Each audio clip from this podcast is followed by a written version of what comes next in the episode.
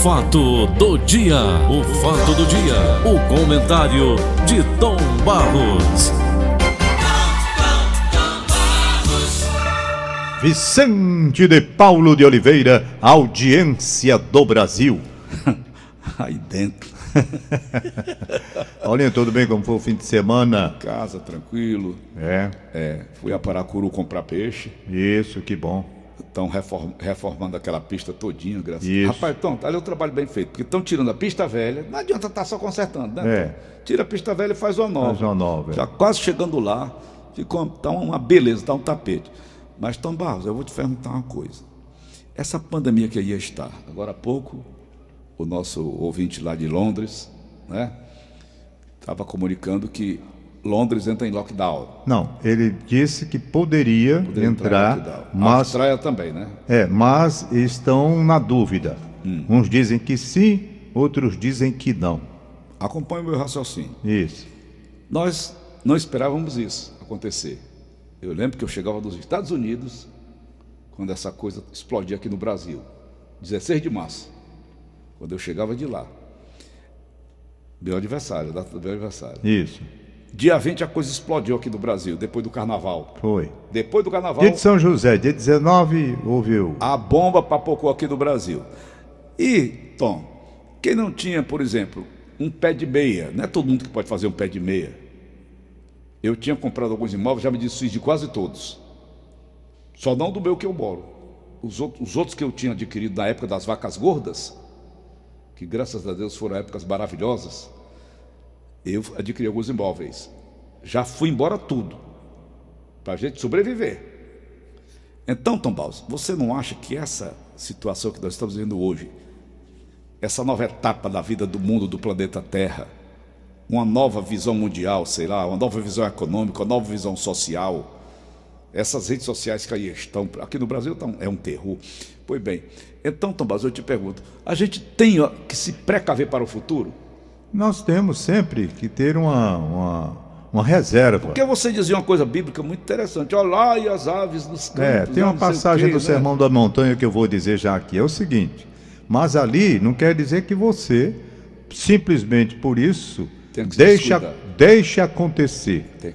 Deixa acontecer. Não é assim.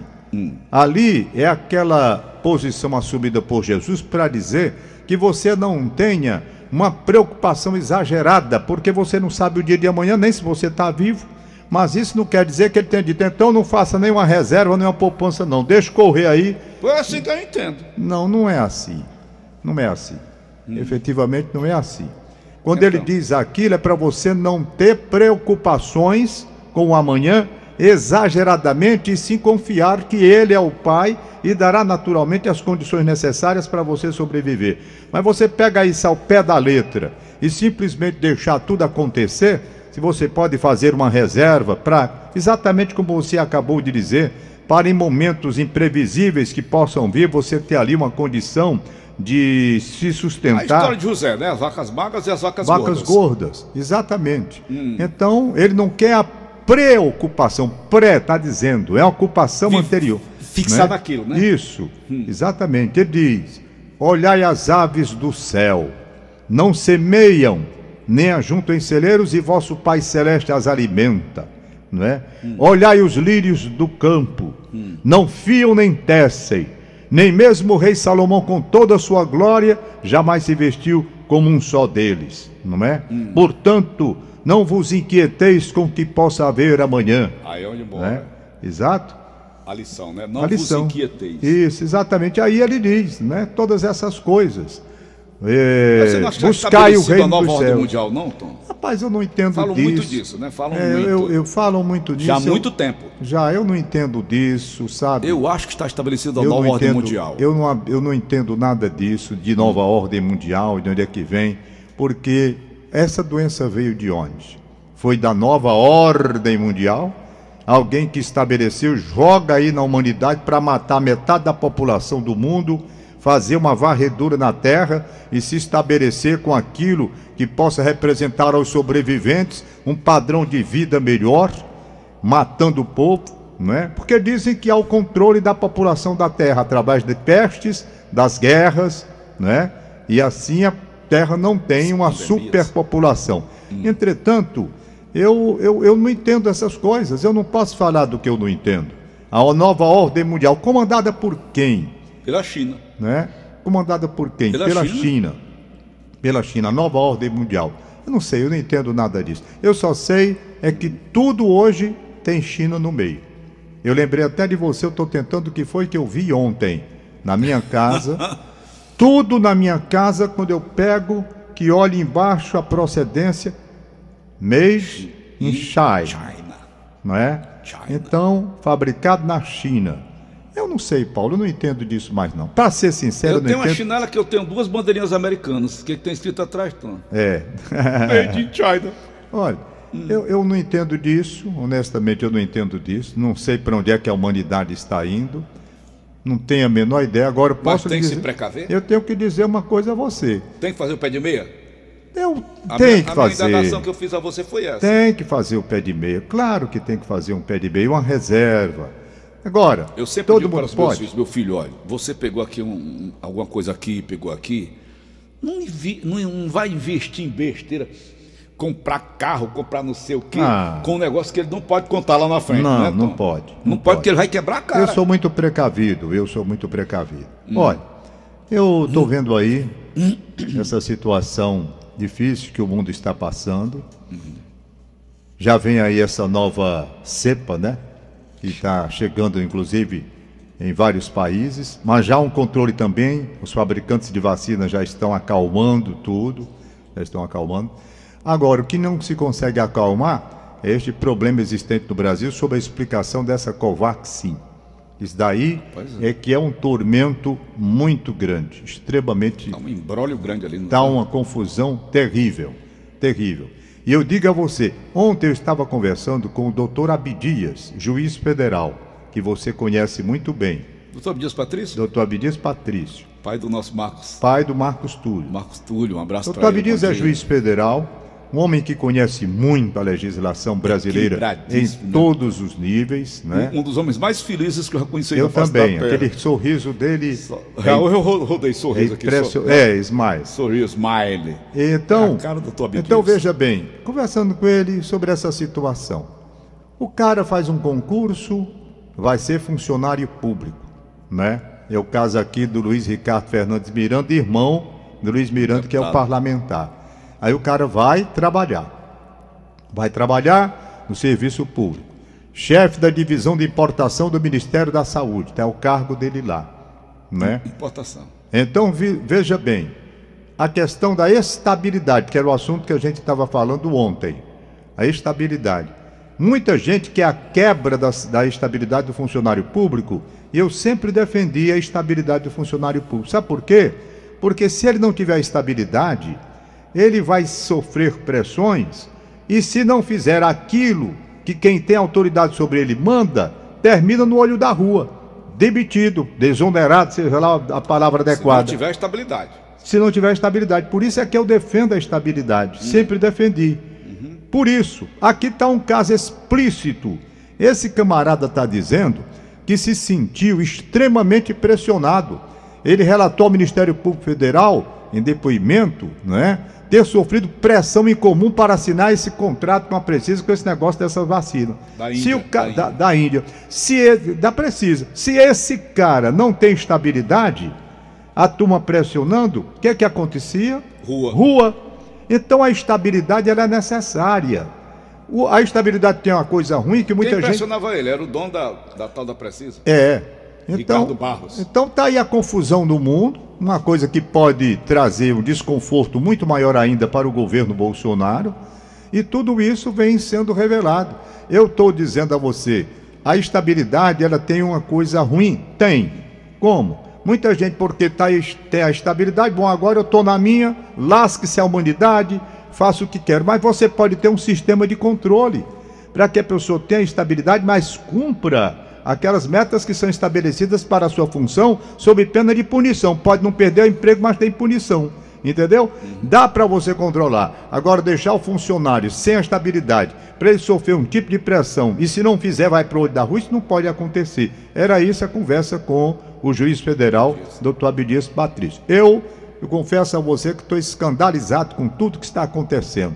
Enquanto a doença estava engolindo as pessoas, matando as pessoas no mundo, os caras se articulando para ganhar dinheiro, para fazer as tramóias. E dinheiro fazer, muito. Dinheiro muito. Fazer as tramóias. E daí a acusação de que a demora para a aquisição de outras vacinas exatamente acontecia por conta da possibilidade de se faturar mais, eles que estavam no comando lá, faturar mais com esse tipo de contrato. Mas a ideia era de superfaturamento, né, doutor? Superfaturamento. De 1,80 para 15 Era, era um negócio terrível. Um negócio absurdo. Então tá aí que apurem, né? Que a CPI Ainda da bem Covid. Que vacinaram, né, o general Pazuello. Né? Foi. Ele vai ter que fazer o depoimento dele De lá, novo? completar de novo. É, é, rapaz, é muito difícil a gente trabalhar. Esse Luiz Miranda não é fluxo e cheiro, não. Eu Não é fluxo e cheiro ninguém. Você agora tocou num assunto. Ninguém é fluxo e cheiro. Ninguém aí. Não Se tem gritar- santo, não tem. Se gritar Não ladrão, tem fica um. santinho inocente aí não. Cada um é o mais vivo do que o outro. E quando vai para o depoimento, vai todo articulado, de acordo com o seu interesse. Não tem santo.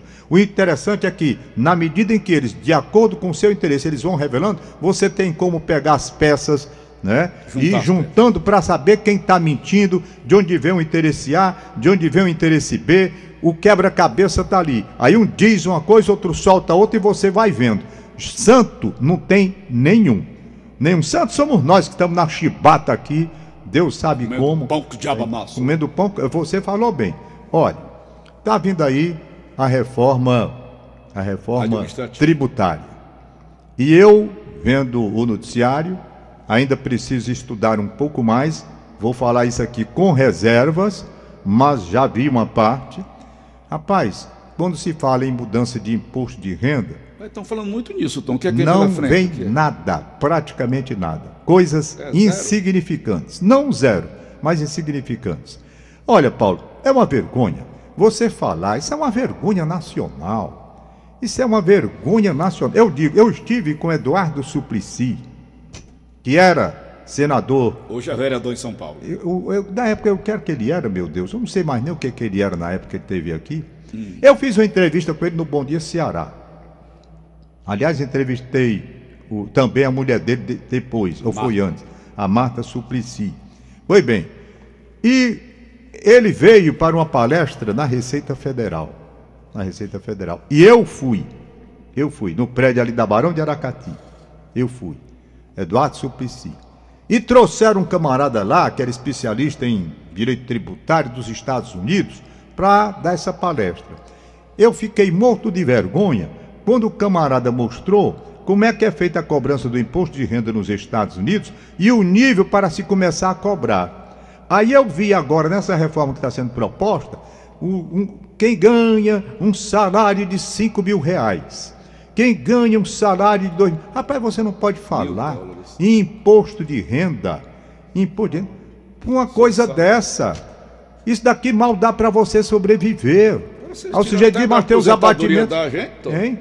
Aposentadoria. Pois é. Eu vou ter que pagar imposto. Aí eu quero ver como é que eles vêm com essa reforma aí, cheio de lero, igual a reforma da Previdência, que eles vieram com um lero muito grande, inclusive pagando publicidade nas emissoras de rádio e televisão do Brasil todinho, pagando caro, para dizer que aquilo era uma boa. Onde uma boa? Onde foi que teve essa boa aí? Não é? Então, da mesma forma, vamos ver. Eu estou aguardando. Como eu vi apenas os princípios e ainda não a coisa bem concluída, como vem, mas eu não estou prevendo nada, absolutamente nada, para ter uma significação no- nas deduções, um alívio na carga tributária. Ih, pode o caminhão aí cai a carga toda, hein? Fala, meu Deus. Pois bem. Foi em Juazeiro do Norte esse negócio, foi? Fala-me, nosso Senhor Jesus. Olha aí. Uma carga de toco de madeira. Mala-me Deus. Acabou, foi meu raciocínio aqui. Não sei mais nem o que, que eu estava dizendo. Deixa eu me recompor. E Aline, o que, que eu estava dizendo? tributária, rapaz. O que é que vem aí pela frente da carga? Sim, sim. Então. A eu carga, quero- a carga de, de impostos que a gente paga. É, é a carga tributária. Eu não sei. Porque o. Joe Biden, dos Estados Unidos, que assumiu agora, a ideia dele é diminuir a carga tributária norte-americana, que não é tão elevada né, como é a nossa. Não, não é. Não é. Para nossa ele quer faixa, taxar, Então, ele quer taxar aquelas pessoas que ganham acima de 400 mil dólares por ano. Vai ter uma taxa diferente. do imposto. Tá entendendo? Sei. Aqui, a Wanda chegou para mim, aqui, Paulo, quanto é que a gente vai pagar? Do teu salário e da, da aposentadoria. Eu digo, rapaz, isso é uma esculhambação. Pagar. É, não pode. A carga tributária em cima do orçamento doméstico. Não existe isso, rapaz. Isso é um absurdo. Hum. Aí vem esse Paulo Guedes com aquela cara dele, como se. Toda, as pessoas têm mania de incensar, sabe? Paulo Guedes é olhado como a sumidade Guru. das sumidades. Guru da economia. O guru não sei de que, não sei de que que tem mais. Ora, para tomar dinheiro para o governo, ele é muito bom. Agora eu quero ver, olha, o, o Mauro Filho, Mauro Filho, Maurinho, Mauro Filho, certo? Aliás, nunca mais eu vi o Mauro Filho, faz um muito para ele tempo. aqui, bom dia.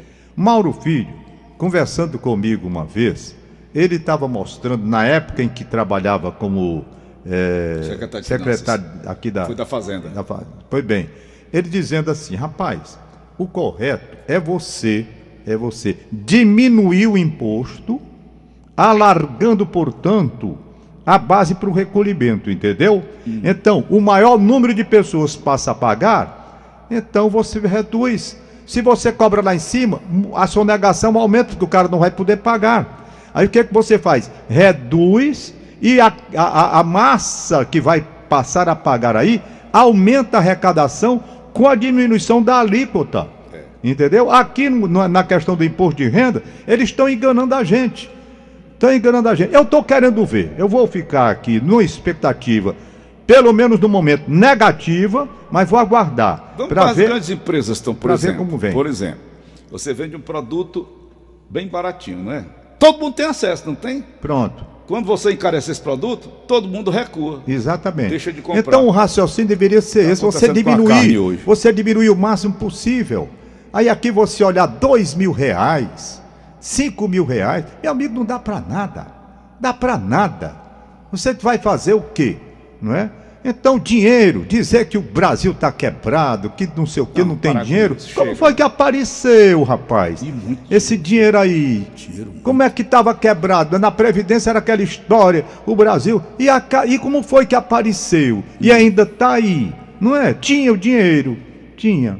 Então, gente, vamos pensar mais em dar ao, ao brasileiro uma qualidade de vida, para ele ter orgulho e não sugar. Só sabe sugar, tomar dinheiro da gente através de imposto. É, é- é um governo Os perdulário. vampiros. É um governo perdulário, gasta mal e quer arrecadar muito. Acabar com essas mordomias, essas coisas que tem nos poderes da República, sabe? Mas estão dessas acontecer. coisas, marmota, tudo tem uma cabeça, não tem? Claro que tem. Pergunta a Lindon Jones. Claro que Que tem. cabeça é essa? Qual foi a cabeça que o senhor tirou para tirar, aumentar o efetivo lá no Vientiana do Norte, né? É. De que cabeça o senhor tirou essa ideia? Aí pegou, tirou. Tirou a chibata e disse Mostrou, aqui. tá aqui, a cabeça foi dele aqui, igual o gato do Bonfim. que Para concluir apenas na questão que eu tive lá na Receita Federal há alguns anos, eu acho que década de Você com 90. Suplicy, o que, que teve lá? Rapaz, ele- quando o camarada foi mostrar como era feita a cobrança, eu tive foi uma vergonha, fiquei morto de vergonha. Porque aqui no Brasil se cobra em cima do salário. Não é? É o salário, é o que você é do dia a dia. Lá, na época, eu não estou falando hoje que eu não conheço. Então tenho que também colocar as devidas questões aqui. Na época, década de 90, acho que 1994, que eu era apresentador, 93, eu era apresentador do Bom Dia Ceará. Isso. Década de 90. Então é um quadro, era um cenário diferente. Mas eu vou tentar trazer aqui, basicamente trazendo números pequenos para que as pessoas entendam. Era como se nos Estados Unidos, vamos admitir, né? Como se nos Estados Unidos, É uma 7%, pessoa, viu? uma pessoa ganhando 10 mil reais, vamos trazer para cá, por nossa moeda, eu não sei se reais ou cruzeiro, ou sei lá que moeda era aquela. Bom, 10 mil qualquer coisa aí, 10 mil reais, estaria livre, sabe? Bom, rapaz, quem ganha 10 mil reais está livre, vai viver sua vida Desconta nada daí. né? Agora, quem ganha, quem ganha acima disso vai ter que prestar conta. Perfeito? Aí vinha para a parte brasileira. Sabe quanto era na época? Sabe quanto era na época? Eu estou falando nos Estados Unidos da época, eu não sei, é, é muito tempo de lá para cá, década de 90. Era como se aqui no Brasil o cara de 2 mil já começasse a ter que pagar imposto de renda. Estou fazendo a proporção com as devidas reservas, me perdoe, porque eu não lembro, mas me lembro do fato. Do tempo, o né? tempo. O fato foi assim: que lá, por exemplo, seria quem ganhasse 10 mil reais estava livre, e aqui no Brasil, com 2 mil, o cara já estava no aperto da Receita Federal. Entendeu? Mas tem um detalhe. É de lascar um Eu negócio digo- desse, diga. Você ganha 10.100. Aí já caiu. Caiu como? Já entrou na, na malha. Já entrou. Não, Até não, 10 não. mil você tá livre. Se Não, passar mas- um centavo daí, você já tá lascado. Mas não é bem assim, não. Tem- Agora tem- lá é 6% Tom, lá. É. 6%. Eu Você sei, lá, eu sei, eu sei que era uma diferença muito grande. A diferença na época, né? Eu não sei hoje. O que, que, foi... que, que mudou aqui no Brasil? Rapaz, não mudou nada de lá pra cá. mudou foi para pior. Mudou foi para pior. Mudou foi para pior. Foram, foram ficando mais espertos, né? É, Hein? é verdade. Os cabeças de. de, né, de- É. cabeça de Johnson. Eu não sei, eu não sei. Vou esperar para ver aí essa reforma Johnson, né, aí. Tom? Os cabeças de Rapaz, a, a- a tributação em cima das empresas, Paulo, a tributação em cima das empresas, isso é um absurdo. Eugênio. É um absurdo tributação em cima das empresas, rapaz. As empresas pagam duas vezes o valor para ter um funcionário. É verdade. Tá? Você contrata um funcionário, é mesmo que está contratando dois pelos tributos que tem que pagar as, a- a- as obrigações sociais, hein? A reforma tem alguma coisa Não, eu não vi ainda como é que vai ser nessa parte. Eu não vi, é uma coisa muito embrionária ainda, está no começo. Não é? Eu não fiquei animado. com Administrativa, então, como é que tá aí? Não sei, não sei como é que vai Tá ser. rolando, né? Tá. A reforma administrativa. Vamos aguardar. Papeizinhos de hoje, Acabou de falar o Tom Barros. vamos aqui. Quer acabar com a estabilidade. A estabilidade é uma coisa que eu, eu, eu, Acabou eu- de falar. Eu defendo até o fim por conta disso. Eu sei o que é estabilidade. Sei perfeitamente. Eu pedi demissão do governo do estado onde eu trabalhava. Eu lembro. Pedi demissão. Pedi demissão. Rapaz, sabe de uma coisa? da Eu- cultura, me aí né? minha, minha demissão. Abriram um tal de. de. da missão voluntária. Uhum. Eu disse: quando abrir. O primeiro da fila sou eu. E fui. Abri. Opa, tá aqui, me dê a minha demissão. Não quero. Por quê? Eu vi como era que funcionava a coisa. Rapaz, sabe como era que funcionava? Eles pegavam funcionários da secretaria e queriam, queriam que funcionários fossem para as esquinas com bandeira de partido. O cara não é funcionário do, do- o cara não é funcionário do governo não, é funcionário do estado. Ainda fazem Você isso hoje. ainda fazem isso hoje? Tá entendendo? E se o cara não fosse, e se o cara não fosse, aí o aperto era grande. Aí eu pergunto, se não tivesse estabilidade, se ele não fosse, era rua. Então é preciso que se separe a coisa. O cara é funcionário de onde? O cara é funcionário do Estado, não é funcionário do governo que está mandando nele para fazer coisas além daquilo que representa a sua contratação profissional. É um negócio muito complicado. Essa queda da estabilidade, como estão querendo aí, não é? E- Ok. Só vem coisa ruim, não é uma coisa que presta. Quero lamentar a morte do Miguel Messias, Radialista. narrador esportivo, trabalhou aqui durante alguns anos, trabalhou na Rádio Assunção, trabalhou na Ceará Rádio Clube, foi narrador de várias emissoras aqui do estado do Ceará. Estava com alguns problemas de saúde há algum tempo, ligava para mim, eu notava que ele não estava bem, não estava bem, foi internado, lutou, não conseguiu, né? Não foi Covid, não. O Alano Maia que me comunicou agora pela manhã, disse, Tom Barro não foi Covid, ele vinha com problemas de saúde. Então fico, portanto, o nosso registro de saudade, um bom narrador esportivo, baiano, gente boa, muito agradável, muito agradável, Miguel Messias. Fica, portanto, aqui o registro de nossa saudade, e não tenho ainda nada sobre velório e sepultamento, o Alano Maia ficou de me mandar, mas até agora não mandou. Vamos ao aniversariantes. Aniversariante, rapaz, hoje quem tá. Olha aí, Paulinho Oliveira. Quem está completando 50 anos de casamento, Dr. Perboire Castelo. Perboire, de casamento. casado com a Tereza Castelo. Né? 50 anos de casados. Grande profissional da área de odontologia do estado do Ceará. Tá certo? Forte abraço E pra eu ele. mandei os parabéns para ele, mas ele disse assim: rapaz, não vai fazer aquele negócio no Paulo, não. Não, não. Eu digo, rapaz, o Não que, adianta, doutor não Castelo? não adianta. Rapaz, tu vai perguntar, eu digo, rapaz, eu não, não sei não, desfaça isso não. Hum. Aí eu pergunto, Paulo Oliveira, o doutor Perboire Castelo, né, com toda essa vida profissional grande, vitoriosa que ele tem, com todas essas clínicas aí, tudo homem bem de vida, casado com a Tereza Cartela há 50 anos. Meio século. Será que ainda tem alguma coisa? Nada, nada, nada, nada. É a vida, né, Tom? É a vida, rapaz. Você tem que começar a entender que a vida não Rapaz. é o tempo todo, né, bicho? O, o... 50 anos de casado. ah, no meu ponto de vista, Nada, nada, nada, nada. é a época do peixinho, né, Tom?